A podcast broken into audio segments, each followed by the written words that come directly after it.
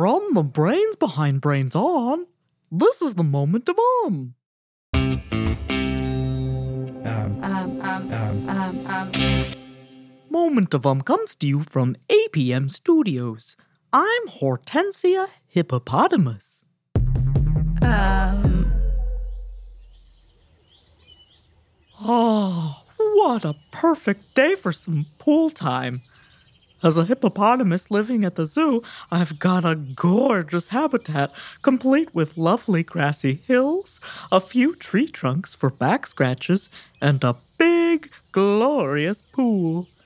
You may think I'm quite the hippo pampered hippopotamus, but I work for a living.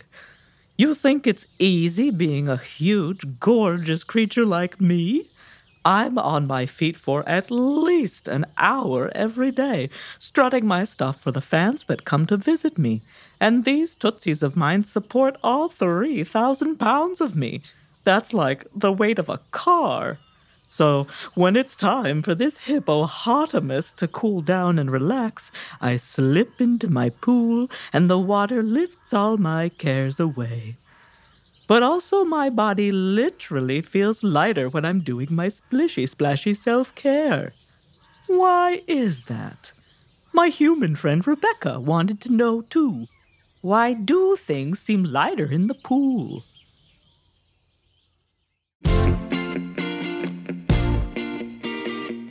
Hi, hello. My name is Xie Chen. I am an associate professor here at Caltech in the physics department. And the answer to that is well, water is helping you. Water is doing the job of holding things up. So imagine you have a rubber duck in your hand. And if you're standing on the ground, you let go of the rubber duck, the rubber duck would fall to the ground, right? But if you're standing in the pool and you let go of the rubber duck, the rubber duck would float on the surface of the water. And even if you pull the rubber duck beneath the water surface, it will pop up to the surface. So that's because flotation, because water is holding things up. Of course, we are much heavier than the rubber duck. So when we are in the water, we do not automatically just float on the surface, but water is still doing some of the work to hold us up. And actually, if you go somewhere in the Mediterranean, there's a place called the Dead Sea. And the Dead Sea, it contains so much salt that is doing a much better job at holding things up. So when people swim in the Dead Sea, they actually just float on the surface. There's no problem of sinking beneath the water. Um, um, um. Oh, how fabulous! Thanks to a force called buoyancy, water pushes back against anything that breaks its surface, from a beach ball to a boat to this beautiful hippo bod. So when I submerge myself to keep my skin smooth and hydrated, the water cradles me and I feel lighter.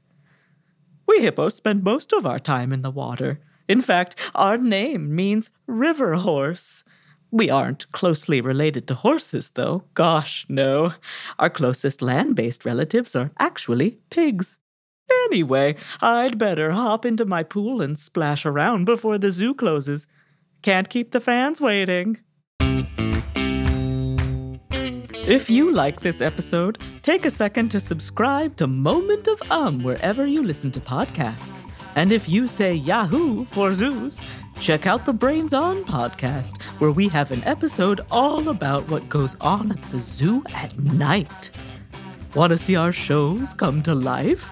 Head to YouTube, where we've got awesome animated Brains On episodes. Search Brains On Universe on YouTube and subscribe. If you have a question, we'd love to help you answer it. Drop us a line by going to brainson.org slash contact. See you next time, and the next day, and every weekday. Until then, um...